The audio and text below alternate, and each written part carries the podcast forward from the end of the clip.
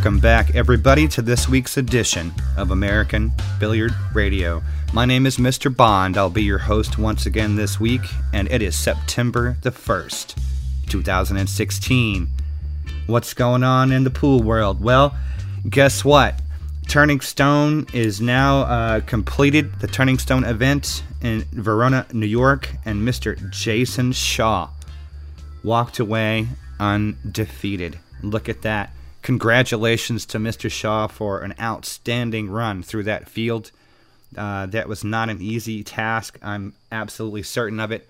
Great pool. And uh, matter of fact, we decided to talk to him a little bit more about it. So if you stick around, we're going to have Jayson Shaw on a little bit later on in the show with uh, Mr. Mark Cantrell to talk about uh, his win and some of the different aspects coming up uh, of the Mosconi Cup points and things like that. So, yeah, you don't want to miss that. We also got to send out some congratulations to the winners out at the U.S. Bar Table Championship that just finished up in Vegas. Mr. Shane Van Boening, no surprise there, he took the eight ball title. That was probably pretty uh, gratifying for him. That was one of the titles that he has yet to earn. So, congrats to Mr. Shane.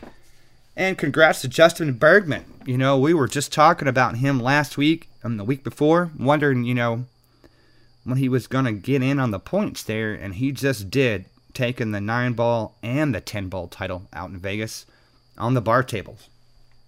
We also want to congratulate uh, the lady winners out there. Jessica Federes, she took the uh, 10 ball title in the ladies division. And uh, Rebecca Wagner, wow. She took the 8 ball title and the nine ball title and the all around for the ladies. So congrats, big time to Rebecca Wagner for that. That was uh, some outstanding pool there for sure. So yeah, congrats to all the winners out there. Also, got to give you uh, an early warning. AccuStats has announced their uh, Make It Happen event coming up here in November. It's the eight ball event, and they've picked, oh, I think it's six of the best players that you've ever seen on the planet. Shane Van Boening, Darren Appleton, Jayson Shaw, Rodney Morris, Corey Deuel, and John Morra.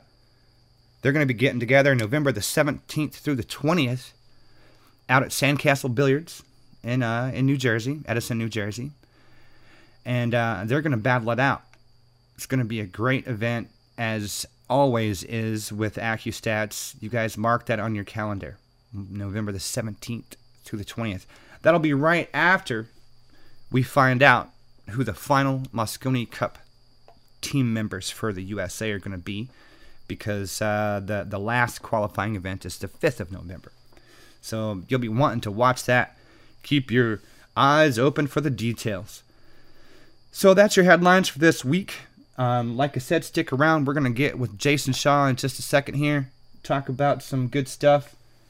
And right after that, we're going to give you chapters 13 and 14 of Willie Hoppe's book, 30 Years of Billiards, originally published in 1925. So we'll be right back after this.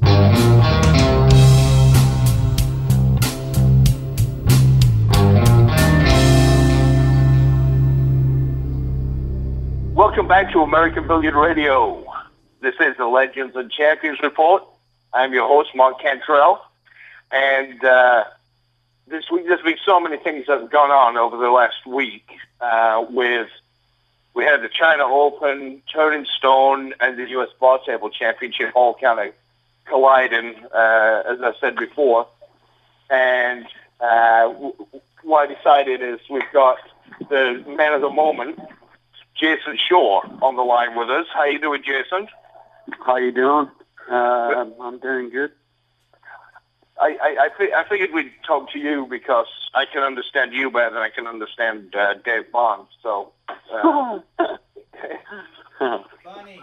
uh, you, you had a you had a good showing there at Turning Stone again. That's what five. You won four out of the last five Turning Stone. yeah, four out of the last five. Yeah, um, it's been playing good and putting in a lot of practice and been working out a lot lately. I've done started a new little workout, just try and work out like two hours every day in practice and eat good and stuff like that. So it's obviously working.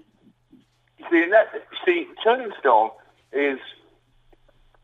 I know it's like, technically it's a Joss tour event, and it's, uh, but it has some serious com- competitors in that venue. It's not Yeah. a hanger to win that. You've got all No. kinds of people in there. To win it four out of five is amazing. Yeah, you, and and the thing is as well, you got to go with like, got to put up with a lot of crap because of the the racking the balls for your opponent and stuff like that. You know what I mean?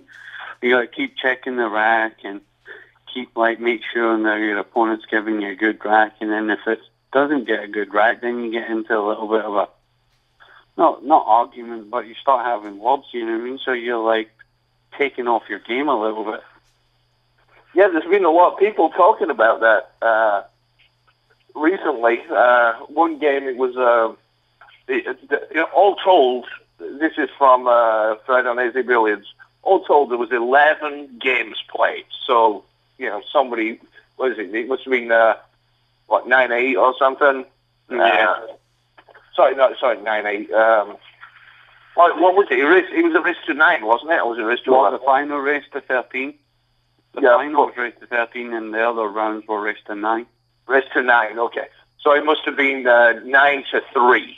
Uh, and but it took two hours because of the racking issues. Yeah, that happens, you know, that is just, 11 just games the way it is total. sometimes. Is there, uh, do, do you think it should, is there a way to change it or Well, the, actually, he, he's kept, he's had it the same for a long time, and there's there's not many arguments with players or anything like that. There's only a select few that it happened with. You know what I mean? Um, but other than that, all the other matches are pretty good. Sometimes, listen, sometimes the tables just don't rack. You know what I mean? New cloth, new balls, new Right. spot on the table. Everything is hard, man. They've got to give it time for the balls to settle in. You know what I mean? right, right. Because after you have like say say maybe after you had like 30, 30 racks on the table, well the balls you're going to keep racking the balls in the same spot. They're going to they're, eventually they're going to sit tight. You know what I mean? Yeah.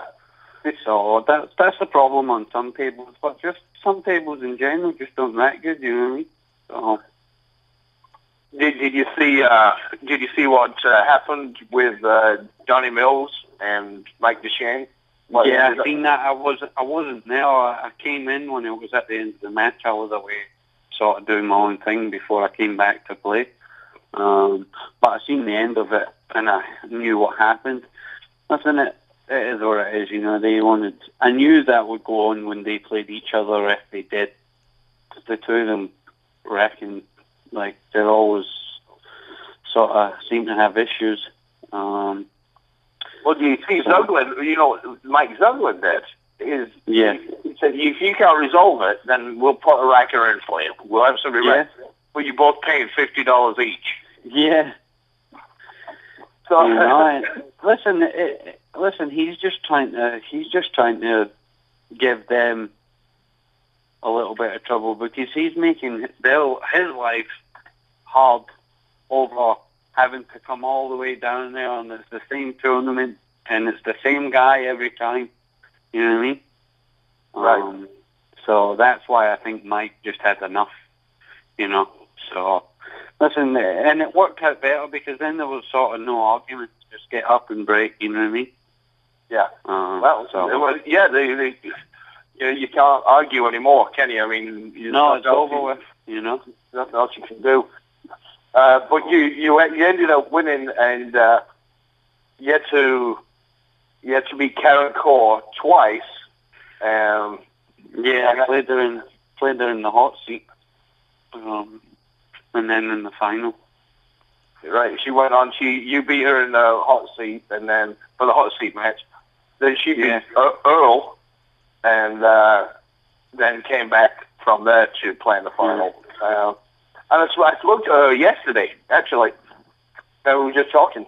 She's got a lot of respect for you. And Yeah, I know that. She, I got a lot of respect for her as well. I know how good she is. She she she said to me after the match, and obviously after it, we were having something to eat and stuff like that. And she said to me as well, you know, I get on good with her. Yeah, she she said uh, she told me she said he just come along so far over the last year or so, with in every area. You know, it's it, it's unbelievable how how great he plays now. And uh, it got to the the conversation. Basically, I I, I said, you know, he's not he's, he's not as erratic as he used to be. I mean, you're still fast and you're still like, exciting to watch, but it seems like you've calmed down. And Karen and I both agreed that so- something's happened. You you're still exciting and fast, but you've calmed down somehow. That's make you that's uh, j- just done you a lot of good. Are, are you did did you consciously do that, or is that something that just having a Yeah. wife and kids now? No, that's something I've been working on over the last year. Obviously, my temperament and uh, just staying calm and composing myself and stop rushing shots because only rushing those shots and playing a little bit quicker, I'm only punishing myself. I'm losing matches or chucking away titles because of it, you know, or maybe taking rushing a shot too quickly and it cost me like three, four, five games.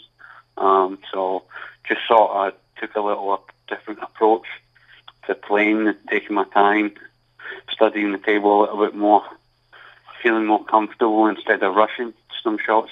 Um, You still you still you still working on. you're still fast though, Jay. it's not like Yeah. you slow down. It's You not know, like I'm slower, but I, I understand I'm just slowed my pace down a little bit, you know what I mean? And maybe play more defensive shots than Yeah. just going all out attack, you know what I mean?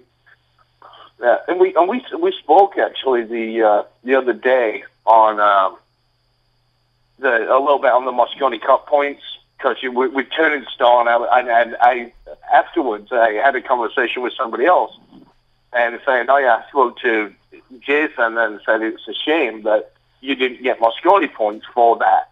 Uh, hmm event, but in a way you actually did. Yeah.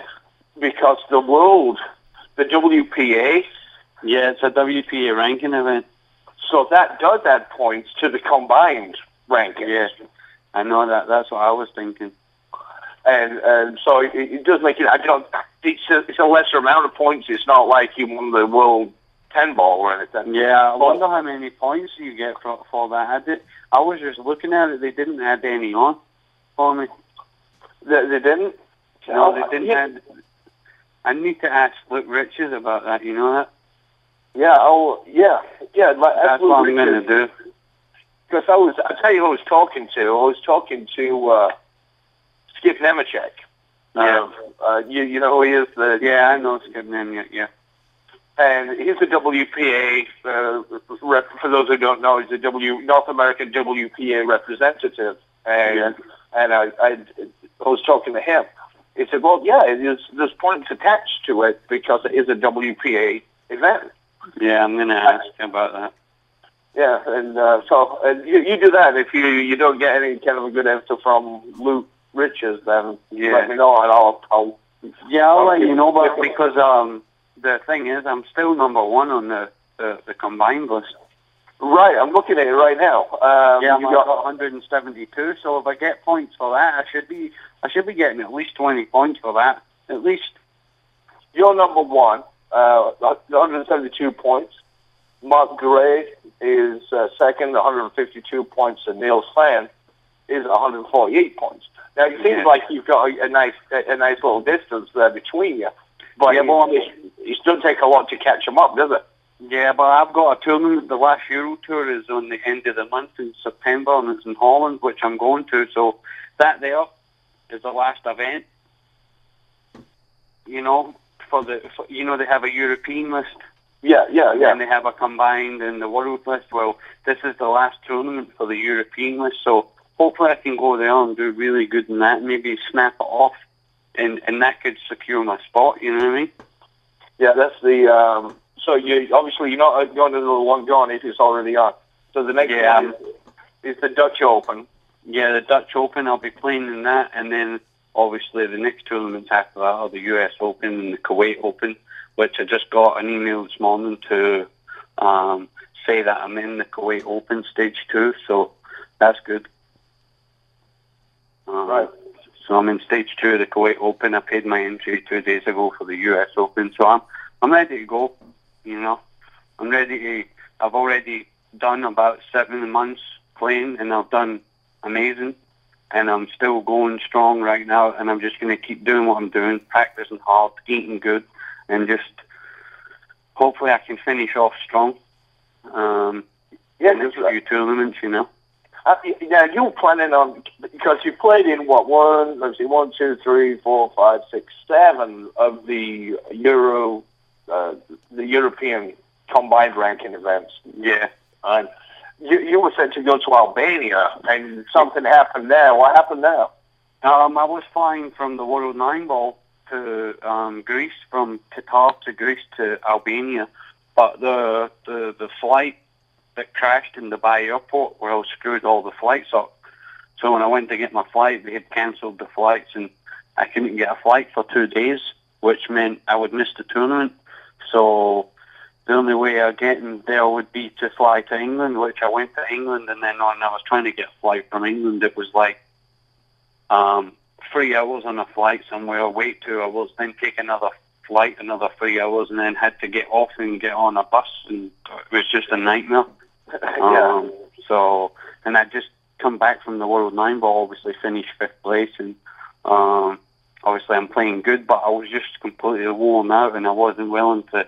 I wanted to go, but I wasn't willing to do the the, the other 10, 11 hours, even though it could cost me. It was just I was so beat, you know what I mean? Yeah. I was drained from the World Nine Ball because which was such a long trip, and uh, obviously it had to fly to England, which was like seven hour difference. So, uh, So you, you so you, you you plan on going to the Dutch Open and yeah, the U.S. Open, obviously. Are you Yeah. going to go to the Kuwait Open? yeah, that's what I just said there. I got an invite to go to the Kuwait Open. Um, I'm I'm in stage two. so you are going then? Yeah, I am going. I am going. I'm going to the Kuwait Open. They Oh, gave me an invite. They gave me an invite for stage two. They, they invited me to stage two as well. What's that stage two? The the over sixties. uh, we're all funny, aren't we?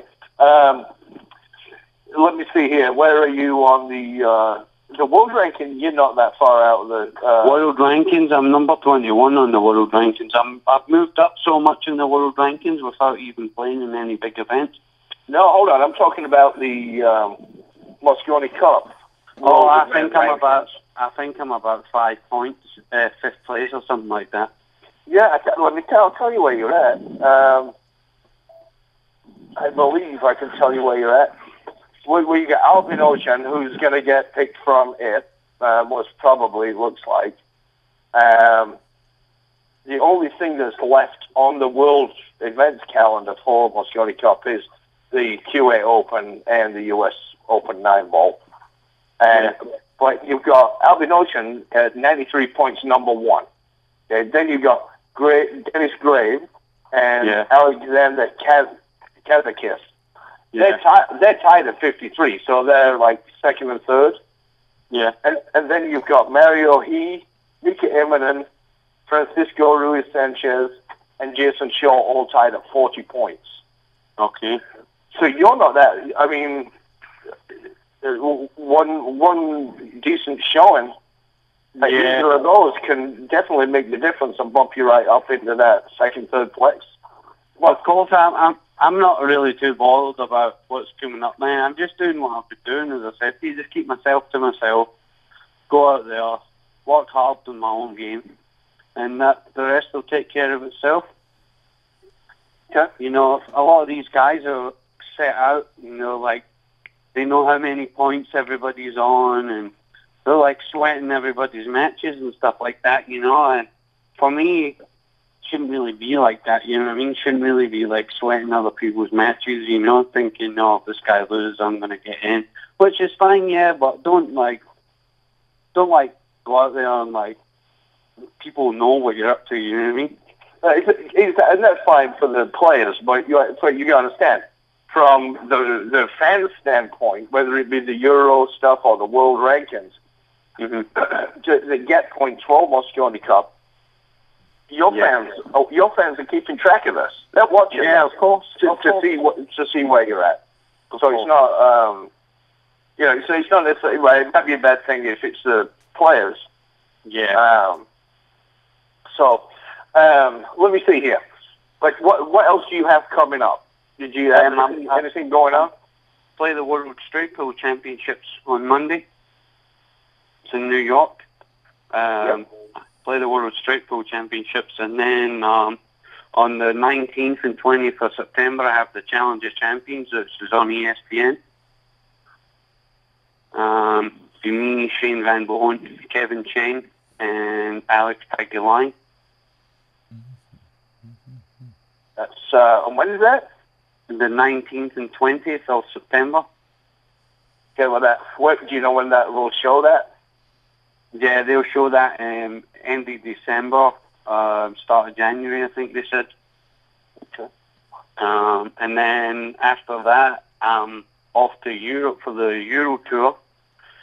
Um, and then I'm, I'll be back on o- October the 5th to play the Gotham City Classic from the 8th to the 10th. Um, and then I'm playing the straight pool event in Virginia, Pete Burrows event. So like 10,000 first place. Um, and then on to the US Open, um, middle of October. And then the end of October, the Kuwait Open. And then hopefully Mosconi Cup. You've got a busy busy life, don't you? Uh, How's your uh, how's your wife and kid li- liking that? I know you've been Yeah. taking you've been taking them everywhere, haven't you? Yeah, I take them away a lot. I'm actually taking them to Europe. It's my my daughter's second birthday, so we're going to go to Europe. Um, we're going to go to Europe for the for her birthday, her second birthday. So we'll spend like ten days over there. Take on spoiler. She can have a good time. Nice. That's nice. It's, good, it's good that you can keep your family involved. 'cause a lot of times, you know, pool players' wives and kids get, you know, are left at home and, you know, kind of don't see a whole lot of the dads. Yeah, I know that. That's wh- that's why I like taking them. You know. Let, let me ask you. Let me ask you this. It's not uh, necessarily about pool, but it could be. Um, I, I hear a, a lot of stories. I know that the Europeans, the well, the British crowd are a little bit brutal when they're on the road with each other. I've been uh, victim of some of Darren Appleton's uh, pranks and jokes and things myself. He kept. He, I was on the road with him, you know, just not too long ago, and he kept calling the front desk and the maid saying that I wanted my room cleaned. Yeah. And so it's like every 10 minutes I've got another maid showing up at the door, banging at the door, trying to, you know, clean the room. I'm like, what you, get out of here. And, I, and eventually I told them, right? I called them from this, and don't send anybody back here ever again. Uh, do you have any, do you have any funny stories or any stories about uh, Darren Appleton that you can share with us? Um, Uh, we know about the shoe. We did, we did the shoe one with him. Yeah, that's a bad one. I'll tell you a good story. We were playing golf.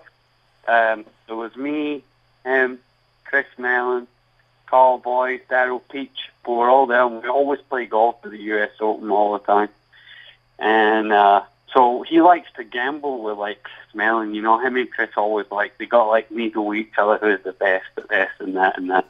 And uh, so when we go play golf, we always let those two gamble. So they're like gambling with each other and they they're okay, you know, but they weren't that great. We not long played. We we think we're good. We all think we're good when we first start playing. so we uh, we get there and we played a couple of holes and we get to a par three. And me and Daryl Peach are playing together. So me and Daryl hit our shots and we get off and go to the next hole. Uh, get to the hole, which is over the water. So we're over the other side waiting on Darren to um, hit his shot. And Chris is there. So Chris hits his ball and it gets over. Darren, he had 17 shots on a par three. 17? 17 shots and he kept going in the water and I swear it was the funniest time ever. He, he walked, he walked like for the next like four holes and never spoke to anybody. He just like yeah, it was so funny. Honestly, you had to be there really to to see the his faces, like just be disgusted. You know what I mean? Not speaking to anybody and just like on his own. Oh, He's like 300 yards down the fairway, and we're all like back at the other one. You know, it's just like a lot of different stories. I thought I'd share that one because I thought it was quite funny, but we got a few uh, other ones that I don't want to share with you. that you don't want to share? Yeah, that I don't want to share. uh, so I thought I'd share. I thought I'd share that little one uh, that wasn't so bad. I know it's, it's uh, that competitive. Uh, yeah, that's, that's it. The competitive. They, you know, they, it's like that when we play golf. It's sort of very competitive. You know, we're always even when we're practicing at pool or we're just messing around playing for dinner or whatever. We always want to win. You know what I mean? You know, I, I tell you, it's funny because I, you know, I've been around. Uh, you know, some some of the greatest pool players that ever lived, and I'm always in the in a spot where if they're talking about pool, I really don't have a whole lot I can contribute. I can say my piece, but you know, when you got to remember the company that you're in. Mm-hmm. So we, uh, I went. To, we were playing golf, uh, and it was Kim Davenport, Earl, Johnny Archer, and myself. Yeah. And at the time, I was going around in the low 80s, you know, consistently low 80s. And yeah. I was pretty proud of myself. And so I said, all right, come on, we, you know, we're going to go play golf. And I was stood on that first tee box thinking, you know what? Finally, I've got something that we can be around that I'm going to be able to beat, man. There's no way these guys are all going to be able to play golf, right? I mean, they're freaking pool players. They don't play golf. They, they play pool. I'm going around low 80s. If I have a good day, I might get high 70s. Yeah. And so I was confident. I made a bet with uh, Kim Davenport. It was a little, a little bet. And Davenport gets on the tee box. It's about 250 yards straight down the middle. I'm like, oh my god, that's pretty mm-hmm. good. Well, it's at about 270 right down the middle. Johnny does the same thing. At that moment, I'm like, oh shit. Fuck, yeah, this is freaking, this is freaking great right here. this is, this was my moment. this is my moment. Man, those guys can all play pretty good. Yeah, they do. They do play golf. And then uh, we got to, I think it was the 17th hole, and I said to uh, Davenport, I said, you know, let's let's let's just double this bet up, you know, that we've got. Uh, if, if if I birdie this hole, mm-hmm. and he said, okay, I'll do that. Except I've been playing like dog shit. But soon as there, I just I got intimidated, and and I was just kidding. I was just like being trying to. Oh, I've just been messing with you this whole time. That's what I told him. This whole yeah. time I've been messing with you just to hold back for bets. and he's like, "Oh yeah, okay." Man, I hit. I crushed the drive. Second, uh, second shot. I'm two foot from the hole. Yeah, nice. And when we get up there, and and uh, Davenport said, "You've been working me. You've been working me. I'm not paying you. I'm not going to pay you because you just fucking hustled me." and, and it's the best shot I've ever play, played. Well, it's a birdie. It was a, it was a great shot. It was it was good golf. And anyway, so I make the birdie. We get to the clubhouse. Davenport's sulking uh, about it, thinking that'll work him. And he, said, he said, "I'm not going to, I'm not." I said, you, "You're not going to pay me." He said, "Cause I'm going to pay you. I made the bet. You dumbass. I'm going to pay you." But it was the luckiest uh, hole I had. I, I was just bullshit. And I was just ready to give up some more money, I guess. But yeah, golf's a tough uh, game. Um, let's see. Um, sponsors. Do you want to mention your sponsors? Yeah, uh, one of my sponsors, uh, Community Tips, uh, Kings of April, NutriQs, um, TheArtitude.com, my tattoo artist. Um, who else? Who else? Volturi Cases, Cheekyo.com. Um, how you like? How you like that Cheekyo? Good. I use them. I use the drinks. I I use them all the time. My fridge is full of them. I got like packs of them everywhere, all over my house. Um, I use them all the. I don't take the tablets. I just No. take the drinks, and uh, I drink one. I, I I use them all the time. I drink them daily. Um, I use one. I take one an hour before my match, and then say I have a match later on in the day. I'll take another one an hour before my next match. Um, but I use them leading up to it because you have to. It's sort of like not. You don't just take it and feel it. You know what I mean? Uh, Yeah, it's something you need to take leading up to what you're doing. Yeah, Darren, he's sled by him. I love it. I, I'm the same. I'm, I'm, I, I love them. Since I started drinking that stuff, and my my game has gone through the roof as well. My well, say my my focus and my my energy levels. He got um, on the last trip that I went on. He got Archer uh, taking him. yeah, Johnny. Yeah, and he was going. He said, uh, "God, just try it, just try it." And he's like, "These taste like crap, man. This is just the worst tasting thing." But Mm. all he ever drinks is um, Mountain. Mountain Dew. Yeah, I know And so it's all that sweetness, and now you're taking a lot of that sugar out of it, that. or all of the sugar out of it. Uh, but by the end of the trip, he's like, "Get me another one of those Chekios. Get me a Chekio down because we had a crate of them in the back of the van." Yeah. And uh, yeah, it, seems like uh, it seems like it works for a lot of people. I've seen other people, not just uh, pro players, the amateur players who do well in leagues Yeah. and stuff. Uh, They got they got um golf professional golf players taking it and dart players and stuff like that. So they're getting well known. You know what I mean? yeah, yeah. So Well- yeah, I love it. I love it. Great product. I'm sorry, I interrupted you though. I apologize. Was there anybody else after Chekio that you? Um, Taom break tips, jump tips. They're from Finland. Everybody's using them. They're the best break jump tips on the on the planet. Um, so shout out to them as well. Right, Um, and that's it, really. right. Well, you, you're doing really well, man. Uh, uh, very happy for you.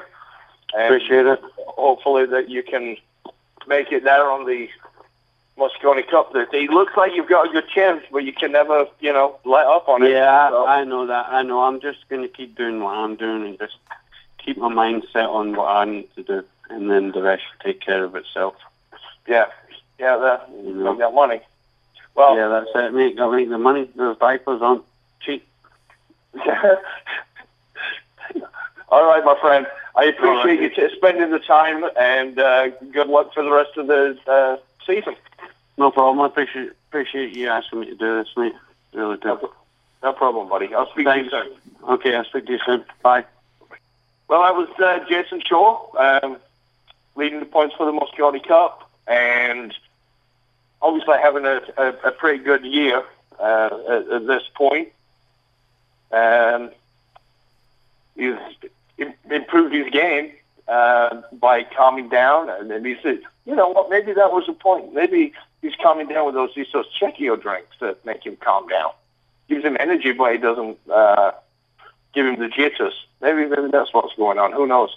But um, we appreciate you all listening. Hopefully, you got some information as usual that uh, you can take take with you, and I hope you enjoyed it.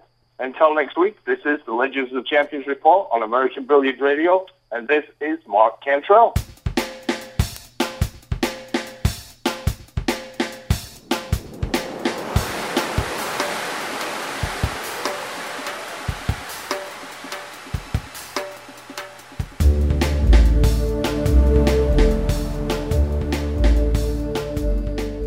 Welcome back, everybody. This is the portion of the program where we are covering a book by Mr. Willie Hoppe 30 Years of Billiards, originally published in 1925, and we are on chapter 13.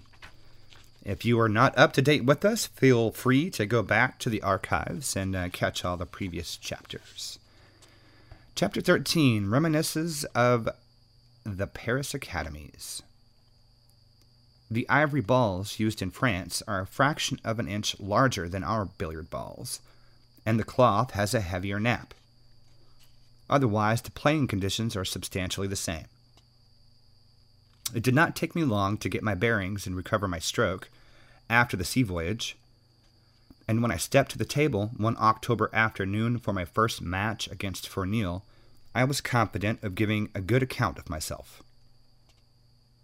French billiard fans had turned out in force to see the young American in short pants, and there was quite a sprinkling of Americans in the gallery, too.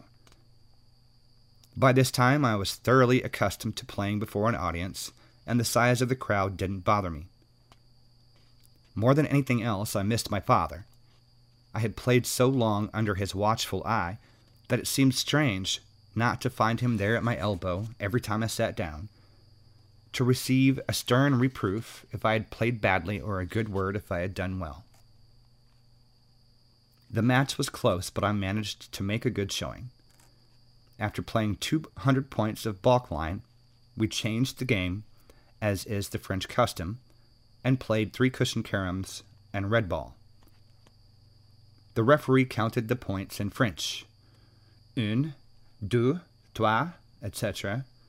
Along toward the end of the game, he would say, Et pour toi, meaning and for three, et pour deux, and for two, and finally, et de gagner, and he wins. Thus the game reached its climax, and the referee dramatically gave warning when the finish was near. I had my first experience that afternoon with the French system of betting on the games. When the players are announced, the play, the patrons sit around the amphitheater and are pro- and blah, excuse me. When the players are announced, the patrons sitting around the amphitheater are privileged to come forward and place bets on their favorites. If one player is considered greatly superior, so that the betting on him is top heavy, the odds of the game are shortened to give the poorer player a chance. And this handicapping goes on until the public's judgment is equalized with the player's skill. A croupier presiding at the table takes all bets, and the odds are marked on a board on the wall. This croupier is a remarkable person. He never takes a patron's name or makes any elaborate memoranda, knowing most of the patrons by sight. He keeps track of all the bets in his head, and he pays off with never, with never an error. If a newcomer should venture a wager, the croupier merely refers to him as Monsieur X or Monsieur Y, takes his money, and the transaction is complete. His memory of faces is so good that he never pays the wrong man. It was the custom to stage several minor balkline matches at the Paris academies early in the afternoon, but these were desultory affairs. The real activity commenced between 4 and 5.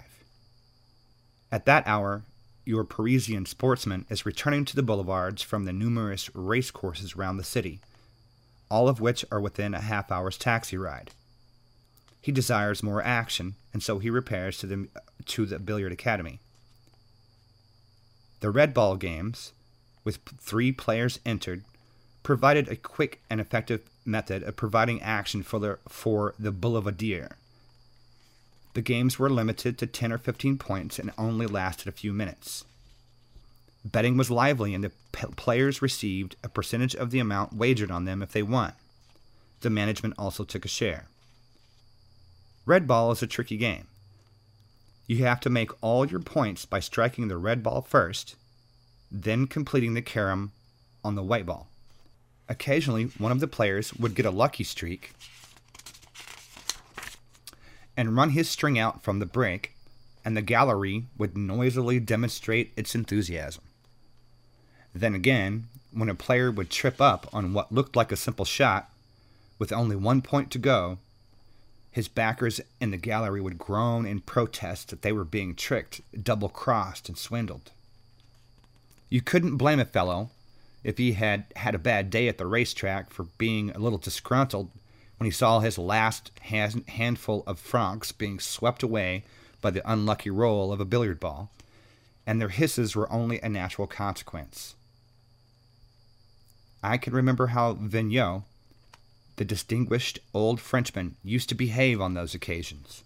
He would turn to the gallery, raise his arms, and throw back his huge head with its flowing mane of white hair, calling upon whatever gods lurked in the Olympia's dim, smoky ceiling to witness that he had done his best and hadn't missed the shot on purpose. Louis Cure, on the other hand, was never perturbed by hisses from the gallery. He would resume his seat and glare at the enraged Frenchman as if to say, Well, what if I did miss? It is my privilege. What are you going to do about it? He was utterly impervious to criticism. As a matter of fact, the games were absolutely on the level. The players couldn't afford to become involved in any crooked work because the academy management and the public would quickly detect and denounce them. I had a tragedy of my own during one of those red ball sessions. One afternoon, two distinguished gentlemen came and sat down near the table. One of them called me over just before the red ball game started. Willie, he said, I'm an American. I've just bet $500 on you to beat the Frenchman. If you win, it's yours. I went back to my seat in a daze. Leonard Howison, another young American player, was standing nearby, and I said to him, There's a party over there who says he's just bet $500 on me, and he'll give it to me if I win. Is he kidding me? Leonard looked across the room where the two strangers sat. Hell no, he said. That's Charles M. Schwab, the big steel magnate. The other man is his physician. He means it. Go ahead and win.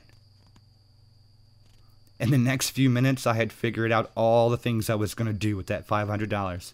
First, I was going to buy my father's my father the finest meerschaum pipe in Paris, a diamond ring for my mother, some dresses for my sister, and a big yellow walking stick for Frank completed my shopping list.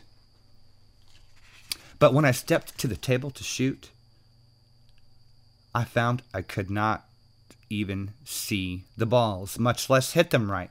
I lost the game by a lopsided score. I never did understand clearly just what happened or how I came to lose. In an instant, all the billiard instinct I had qu- acquired through seven long years.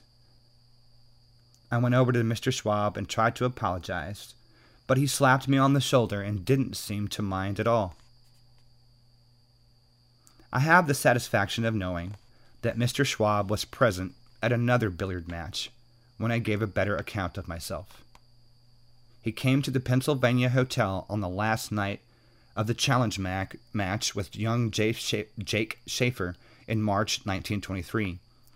Every seat was sold, and the standing room space behind the gallery was jammed. But somebody at the door recognized Mr. Schwab, and they found a place inside for him.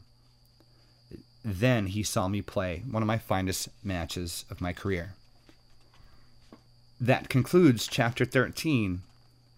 On to chapter 14. By the way, um, before I go on to chapter 14, there's something interesting I want to tell you here. You're about to hear a story that involves a, a player from America, actually from San Francisco, whose name was Ben Saylor. Um, it just so happens that a few years ago, um, I want to say it might have been 2011, I was contacted by a young lady out on the West Coast who was doing research on her family tree, and it turns out that one of her great uncles was Ben Saylor, the very person m- mentioned in this story. So I was able to refer her to this book to find a really funny story about her great uncle. So I think you'll enjoy this one. Chapter 14 Temperament and Pantomime. Among the American professionals playing in Paris that year was a man named Ben Saylor. When conditions were just right, he could play great billiards, but he was more easily affected by trivial things than any billiard player I have ever known. He didn't want the other professionals sitting in the gallery on the days that he was playing. The slightest untoward circumstances would upset his game. At one end of the Olympia Billiard Amphitheater was a backdrop painted to, re- to represent a garden scene. And down in one corner was a painted bench. Alvarez, a Spanish professional, had a stiff leg. It was a peculiar property of this leg that, en- that enabled Alvarez to sit on it without requiring a chair or any other support. During his matches with Saylor, Alvarez, instead of, of taking his usual seat in the player's chair, would limp over to the painted backdrop and pretend to sit down on the painted bench, supporting himself on the hinge of his crippled leg. This little byplay would always distract the spectator's attention and throw Saylor off his game. One afternoon, Leonard Howison and I, celebrating a day off, climbed the little stairway leading to the gallery and seated ourselves in the topmost row of the benches to watch the game without letting Saylor know we were in the house. Alvarez had just finished shooting and had made his way over to the painted garden and was seated precariously on his imaginary bench. When Saylor walked to the table, he found his balls frozen to a side cushion. As he took his stance for the shot, we could see he was fuming to himself. He drew back his cue to make the preliminary waggle. The butt struck against the little railing that surrounded the, tab- the table on which the wine glasses of the ringside spectators rested. Saylor had a fiddling stroke that seesawed back and forth for a good deal before he released it. Now, as he fiddled, every time he drew back the butt of his cue, it tapped the railing. Howison nudged me, and I began to giggle. We were both youngsters at the giggling age, and once we started, nothing could stop us. Saylor heard us and turned around. He glared up at the gallery. He glared at Alvarez, sitting placidly on his leg. Then he turned to the railing. Crash! With one sweep of his cue, he cleaned the board.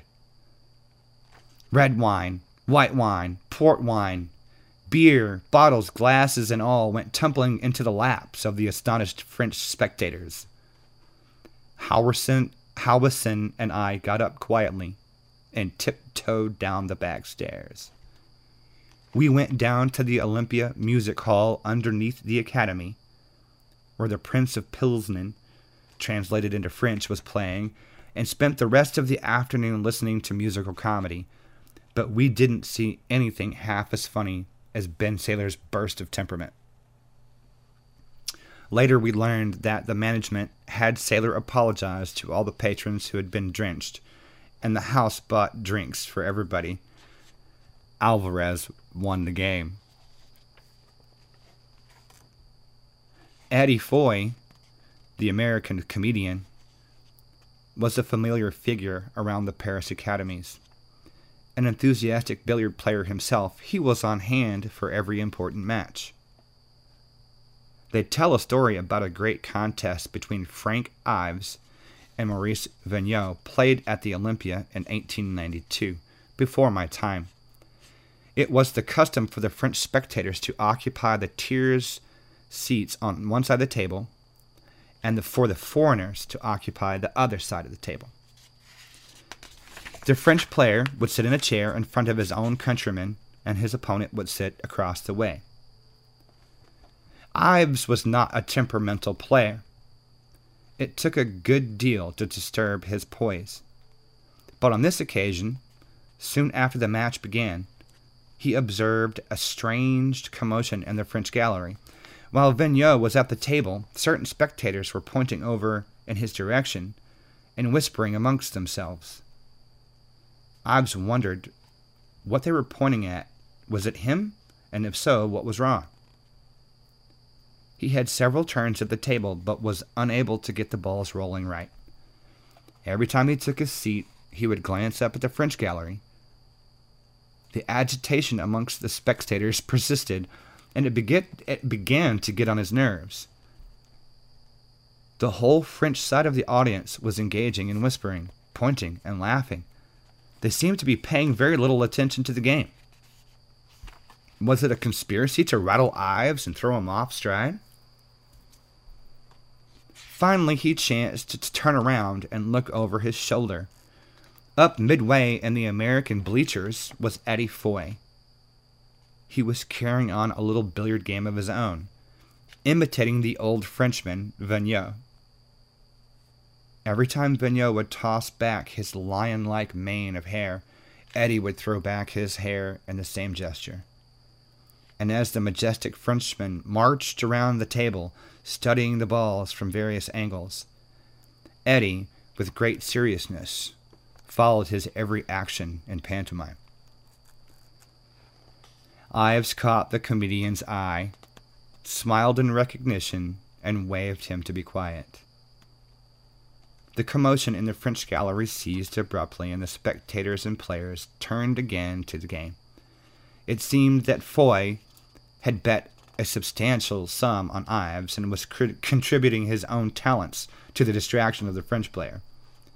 But his little plot very nearly proved a boomerang. On that first trip, the management of the Olympia arranged a Jeune Maître tournament for the championship of the young masters.